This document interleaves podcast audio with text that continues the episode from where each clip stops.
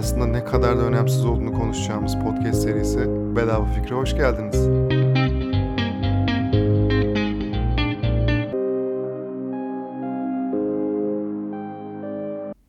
Merhaba, hoş geldin. Normalde bu hafta farklı bir konu konuşacaktık ama bu hafta gördüğüm bir içerik bu haftaki konuyu değiştirmeme ve önümüzdeki haftaya atmama neden oldu. Benim için çok önemli bir konu bu. Neden? Neden diye sormak. Etrafımdaki arkadaşlarım ve insanlar genel olarak bilirler. Ben biraz bir şeylerin nedenine çok takık biriyim. Ve işim gereği de bu arada bazı şeylerin nedenini öğrenip, nedenlerini öğrenip kültürel nedenler olabilir, psikolojik nedenler olabilir, arkada sosyo-kültürel nedenler olabilir. Bunları öğrenip, anlayıp, daha fazla anlayıp, irdeleyip üzerine stratejiler aslında iletişim ve pazarlama stratejileri geliştiren biriyim yıllardır. Ama bunu hayattaki birçok, hayatımdaki birçok şeyi entegre etmeye çalıştım. Google her yıl en çok aranan kelimeleri, o yıl en çok aranan kelimeleri açıklar ve bununla alakalı da son yıllarda prodüksiyonel videolar da yapıyorlar. Gayet güzel videolar fikrimi değiştirmemi sağlayan bu yılki Google'ın bu yılki videosu oldu. Bu yıl en çok neler aratılmış üzerinden olacakken aslında video. Daha önceki yıllara göre neden kelimesinin yani İngilizce'de why kelimesinin önceki yıllara göre daha fazla arandığıyla ilgili bir video yapmışlar ve bir video beni çok etkiledi. En insani özelliğimi sorgulamak evet ve e, Google'un videosunun da bu olması beni biraz şaşırttı. Çünkü daha önceki yıllarda hatırladığım kadarıyla genelde en çok aranan kelimeyi söylerlerdi. Onun, onun üzerine bir iletişim yaparlardı. Nedenle alakalı, nedenle ilgili o kadar çok şey sorulmuş ki dünyada birkaçını söylemem gerekirse yani not aldım ama böyle yarım sayfada oldu. İşte neden sosyal mesafe kuralına uyuyoruz? Korona neden yayıldı? Neden adı Covid-19? İşte Mars neden kırmızı? Parasite diye bir Güney Koreli film vardı. Çok çok popüler oldu. O neden bu kadar iyi? Neden yorgunum? Tuvalet kağıdı neden bitti? Avustralya neden yanıyor? Neden bu kadar çok yangın var? Neden deprem oldu? Siyahlar neden ayaklandı? Siyah demek neden ırkçılıktır? Demokrasi neden önemli? İnsanlar neden hayal kurar gibi aslında birçok farklı şey çok daha fazla aranmış bu yıl. Şunu anlıyorum. İnsanlar bir yerde kilitli olduklarını veya kapana kısıldıklarını düşündükleri zaman biraz daha fazla bazı şeylerin nedenini sorguluyorlar. Sorguluyor görüyoruz daha doğrusu. Ve bu yılda onlardan biri olmuş. Ben bunu bir yandan bizim Türkiye'de neleri daha çok arattığımıza da bağlayacağım. O video sonrasında onu da inceledim ve hem şaşırdım hem şaşırmadım aslında. Örneğin globalde nedenin yanında George Floyd bu siyahi ayaklanmada maalesef vahşice katledilen bir Amerikan vatandaşı onun neden tutuklandığından veya tutuklanma talebi gibi bir durumda kaldığından insanlar neden tuvalet kağıdı alıyorlar? Yani tuvalet kağıdı alıyorlar ama bunun nedeni altında yatan sebep ne? Hangi psikolojik arka planla bunu yapıyorlar? İnsanlar bunun gibi şeyleri merak etmişler. Örneğin gökyüzü neden mavi diye soranların sayısı oldukça fazla. Bu globalde, tüm dünyada yani. Türkiye'de durum biraz farklı. Bunu asla yermek veya işte bizim bu topraklarda şöyle oluyor vesaire demek için değil ama en azından dünya ile aramızda nasıl bir fark var? İyi veya kötü demiyorum. Ama nasıl bir fark var bunu görmek açısından önemli olduğunu düşünüyorum. Ve sonra buradaki o fark bu bölümün sonrasında anlatmaya çalışacaklarımla çok ilintili olacak. Türkiye'de iki ana başlık altında bir şeylerin nedenini sorgulamışız. Bir tanesi tahmin edebileceğiniz gibi neden başım ağrıyor? Neden midem bulanıyor? Neden ishal oldum? Gibi daha sağlık tarafını ilgilendiren. Biz çünkü doktordan önce Google'a soruyoruz. Bir yandan da hepimiz öyleyiz yani. Diğeri 3 ana başlığa ayrılıyor. Neden öldü? Neden elendi, neden istifa etti? Neden öldü derken popüler birinin neden öldüğünü veya kadına şiddet vesaire gibi veya demokratik olmayan bazı durumlarda insanların neden öldüklerini maalesef merak etmişiz en çok. Bir de neden elendi tarafı var. İşte Masterchef veya Gelinin Mutfakta gibi yarışma programlarında insanların neden elendiğini merak etmişiz. Bir de hiç görmediğimiz için neden istifa etti diye. Pek etrafımızda olmadığı için istifalar neden istifa etti diye çok aratmışız. Bu bu arada politik bir şeyden bahsetmiyorum. Kurumsal hayatta da böyle. Bir koltuk sevdası böyle genlerimize işlemiş gibi bazen bakıyorum. Öyle olduğunu görüyorum en azından. Dediğim gibi burada amacım bizi yermek değil. Çünkü bir yandan şu tarafı da var. Türkiye'de bizim en azından birçok Avrupa ülkesindeki insana göre çok daha pratik zekalı olduğumuz çok net. Ben bunu birebir bir örnek üzerinden de anlatabilirim. Özellikle İtalya'da restoranlarda çok yaşadığım gördüğüm bir şey pandemi öncesindeki güzel zamanlarda. 3 kişilik bir, bir masada 3 tane sandalye varsa o masa 3 kişilik olarak addediliyor orada. Ve 4 kişi gittiğiniz zaman bu masa 3 kişilik o yüzden sıra beklemeniz lazım. Başka masanın boşalmasını diyorlar. Bu birçok insanın başına gelmiştir muhtemelen. Yani Türkiye'de böyle bir durumda abim bir sandalye çekeyim diye hemen hop yanınıza koyarlar. 4 kişilik olur o masa. Şeyde o yok. Birçok Avrupa ülkesinde birçok arkadaşımla konuştuğum kadarıyla ben İtalya'daki örneği gördüm. Birçok Avrupa ülkesinde özellikle buna benzer örnekler var ve siz buraya bir sandalye koyalım dediğiniz zaman böyle bir allak bullak nasıl olur olmayabilir mümkün mü bu gibi bir durum içinde. Bu, bu, bu bize çok normal geliyor değil mi? Hayır orada öyle değil. Dolayısıyla bu bizi yermek için söylediğim bir şey değildi. Bundan sonrasına bazı noktalarda buraya atıf yapacağım. O yüzden bunu globalde dünyada neden diyerek neden gökyüzü mavi diye aratıyoruz. Burada neden elendi X kişi diye aratıyoruz. Bunun arasındaki farkı ileride neden önemli olduğunu da anlatacağım. Simon Sinek diye bir iletişimci var. Dünyada önemli bir buluş demeyeyim ama bir ortaya koyduğu bir teorem var, bir teori var ve bu e, uzun yıllardır yaklaşık 10 yıl önce ortaya konduğu bir teorem. Altın çember diye. İletişim dünyasında çokça kullanılır o zamandan beri. Benim çok sevdiğim bir teori. Biraz bunu anlatacağım. Sıkıcı değil. Teori deyince hemen sıkıcı gibi düşünme ama markaların veya insanların bir yapının bir şeyi neden yaptığı üzerine bir çalışma aslında.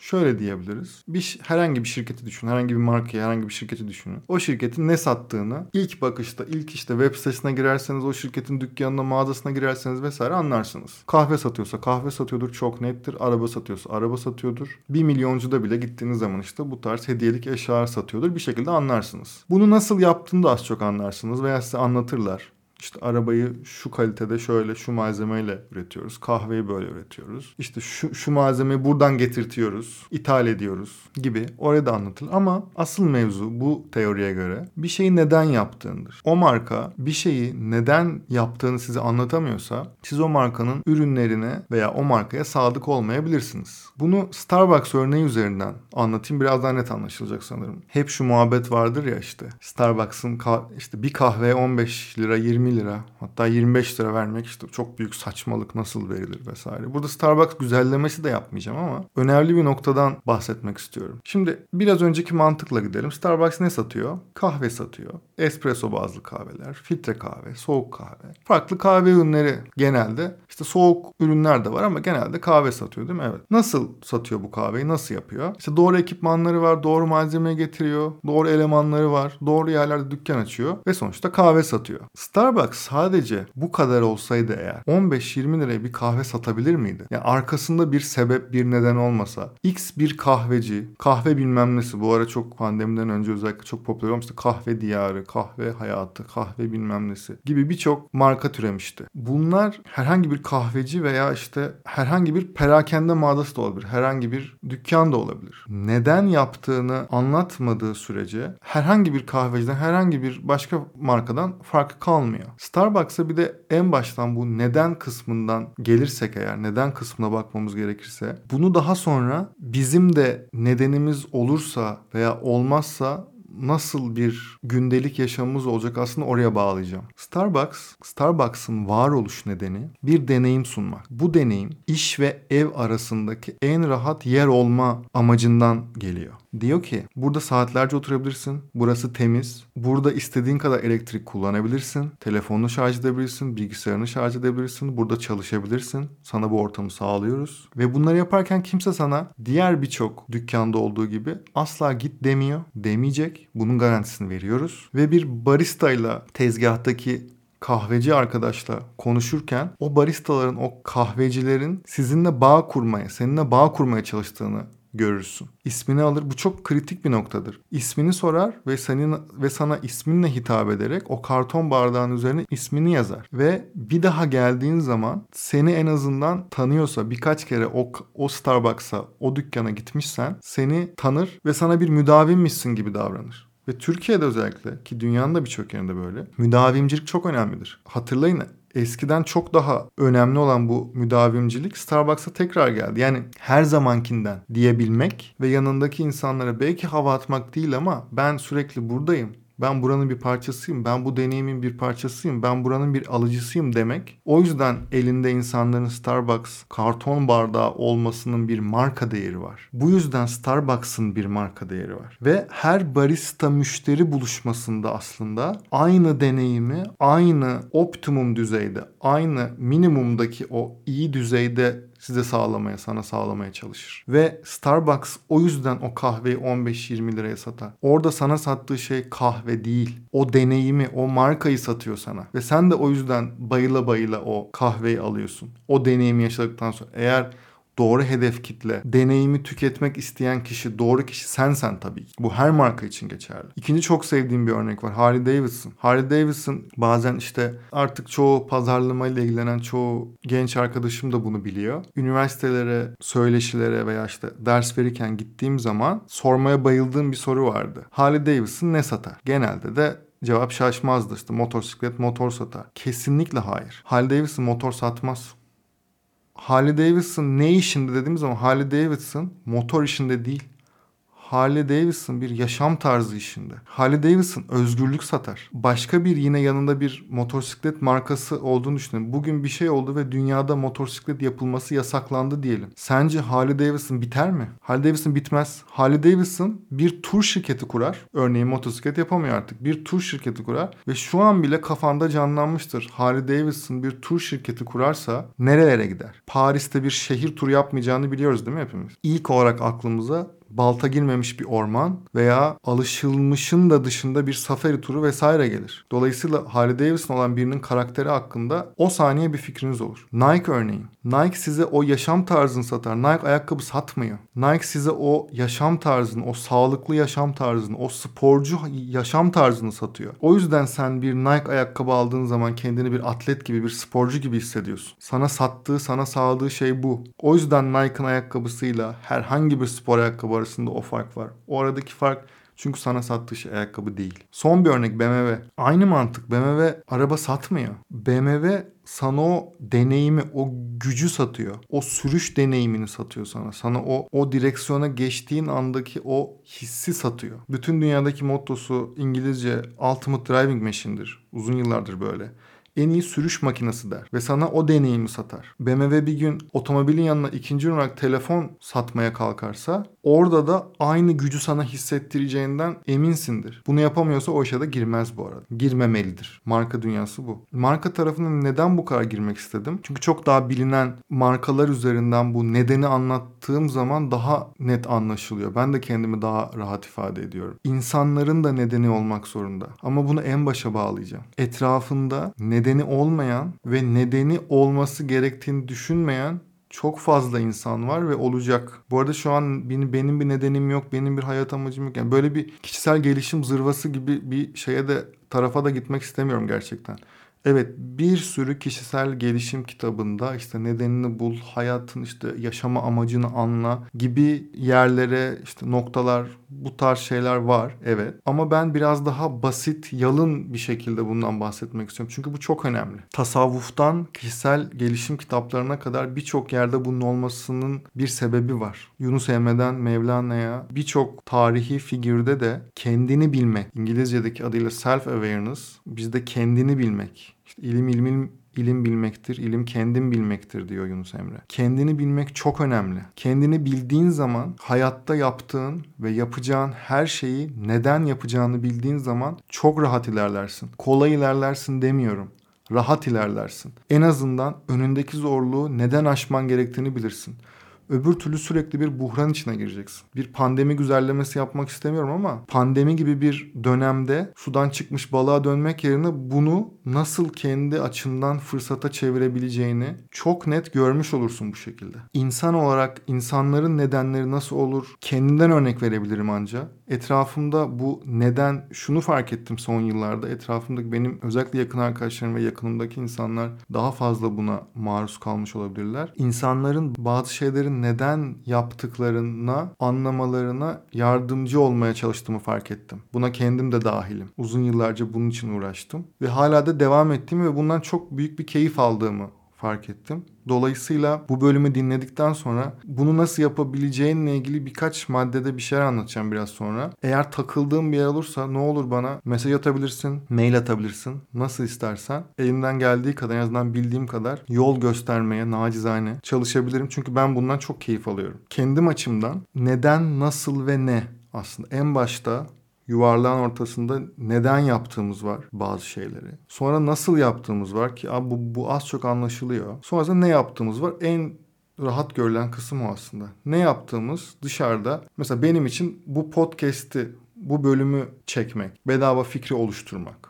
Bu aslında ne kısmı? En sondaki çember. Bunun gibi yaptığım başka şeyler işte konferanslar, seminerler, birebir görüşmeler, işte bir kitap yazmaya başladım. Bunlar ne kısmı? Bununla birlikte daha içeri girdiğim zaman Nasıl? Yani bunu nasıl yapıyorum? Bazı sistemler oluşturuyorum. Sistemler oluşturmaya çalışıyorum. Kendimi, tabii ki en başta kendimi ve etrafımdaki insanların sürekli gelişebileceği ortamlar ve sistemler oluşturmaya çalışıyorum. Bunu neden yapıyorum? Bu üzerine çok düşündüğüm ve benim anlamamın yıllarını aldığı bir nokta. Ama bu anlattıklarımdan sonra senin muhtemelen bir nedenin yoksa bile çok daha kısa sürecektir eminim. Ben nedenimin şu olduğunu anladım, fark ettim bu süre içerisinde. Ben hep mükemmel bir dünyanın varlığına inanıyordum uzun yıllar boyunca. Fakat en sonunda bunun var olmayacağını fark ettim. Fakat bunun vazgeçmem için bazı şeylerden vazgeçmem için yeterli olmadığını gördüm. Dolayısıyla mükemmel bir dünyanın var olmayacağını bilsem bile daha iyi bir dünyanın varlığına inanıyorum. Bu yüzden de içeriden dışarı gitmem gerekirse şu an. Bu yüzden de kendimi ve etrafımdaki insanların sürekli gelişebileceği ortamlar yaratmaya çalışıyorum. Ve bu podcast de onlardan biri. Bu podcast'in varoluş amacı bu. Bu podcast senin için var ve senin için olmaya devam edecek. Bu podcast benim için var. Çünkü ben sana yardım ettiğim zaman çok mutlu olduğumu fark ettim. Bu yıllar içerisinde kendimi keşfederken. Nasıl olacak dersek yani bu işte neden yaşıyorum gibi bu kadar derin değil belki ama bazı şeyleri neden yapıyorum tarafında. Kendini tanımayla alakalı birkaç benim yıllar içinde süzdüğüm en azından 3 maddede toplayabileceğim yani bu o kadar aslında uzun bir konu ki yani saatlerce konuşabilirim fakat her bölüm belli bir yerde kesmeye çalışıyorum ki çok uzamasın. Burada 3 ana maddede bu bölümün bu bölümden ne alacak olsak 3 madde ne olur dersek 1. Kendini daha yakından tanıman gerekiyor. Etrafındaki insanların senin hakkında düşündükleri üzerinden benim etrafımda ben de öyleydim. Yani etrafımdaki insanların benim hakkımda ne düşündüğü üzerinden kendimi tanımlamaya çalışırdım ve tanımladım uzun yıllar boyunca. Fakat bu mutsuz bir hayat için ihtiyacın olan tek şey. Etrafındaki insanların ne düşündüğünü gerçekten boş vermen gerek. Ve kendini tanımak kolay değil ama bazı yolları var. Karakter testleri, birçok karakter testini denedim ben. Online internette birçok karakter testi var. Bir tanesi benim arkadaşlarımla da arkadaşlarıma da anlatıp onlardan da güzel geri dönüşler aldığım bir test olduğu için rahatlıkla burada anlatabiliyorum şu an söyleyebiliyorum. 16personalities.com diye bir web sitesi var. 16personalities.com. Ben bunu bloğa da yazdım. Bu bölümle alakalı hakanetwork.com'a girersen orada linkini de paylaşacağım. Bu aslında İngilizce bir web sitesi fakat testi çözerken Türkçe seçeneği de var. Ve bu sana birçok personadan, birçok kişilik karakterden senin nasıl bir karakter olduğunu sana söylüyor. Kendini bilme tarafında çok önemli noktalardan bir tanesi. O testi çözdüm hemen kendim anladım gibi olmuyor maalesef. Bu yüzden arkadaşlarıma da yani testi çözdükten sonra bana bir söyleyin diyorum ne çıktığını. Çünkü orada birkaç e, nokta var önemli. Ben örneğin işte en başta çünkü şöyle testi çözerken şunu fark ediyorsun. Ben de öyle oldu en azından. Kendine söylemeye çekindiğin şeyler var. Bazı sorular var. Öyle müstehcen vesaire sorulardan bahsetmiyorum. Ama bazen örneğin bir partide sorulardan bir tanesi aklıma gelen örnek. Bir parti veya bir buluşmaya gittin. Kalabalık artık bu dönemde biraz zor ama en azından sonraki dönemde gitmeye başlayacağız tekrar umarım. Gittin ve oradaki hangi insansın sen? Dışa dönük herkesle konuşmaya çalışan işte popüler kişi mi? Yoksa kenarda duran biraz da etrafı izleyen daha içe dönük kadın veya erkek misin sen? Gibi bir soru var. O soruya eğer o soruya iki türlü cevap verebilirsin bir olmak istediğin sen, başka insanların seni nasıl görmek istediğini düşündüğün sen veya gerçekten sen nasılsan, içinden hangisi olmak geliyorsa, orada ne yapmak geliyorsa o. İçinden nasıl geliyorsa yani o testte ne kadar gerçek duygularını, hislerini, düşüncelerini ortaya koyabilirsen o test sana o kadar doğru sonuç veriyor. Ve işte o testin sonrasında sana uygun olabilecek işler, sana uygun olabilecek bazı bağlamlar, çevreler, işte ilişkinde nasıl olmalısın vesaire falan ve bu bedava bu arada. Yani herkes yapabiliyor ücretsiz bir şekilde. İşte sonra ücret ödersen farklı versiyonları var ama ben hiç onları almadım bile gerek yok. Ücretsiz versiyon gayet iş, iş görüyor bence. Bu karakter testi en azından bir şeylere başlamak için çok çok iyi bir nokta.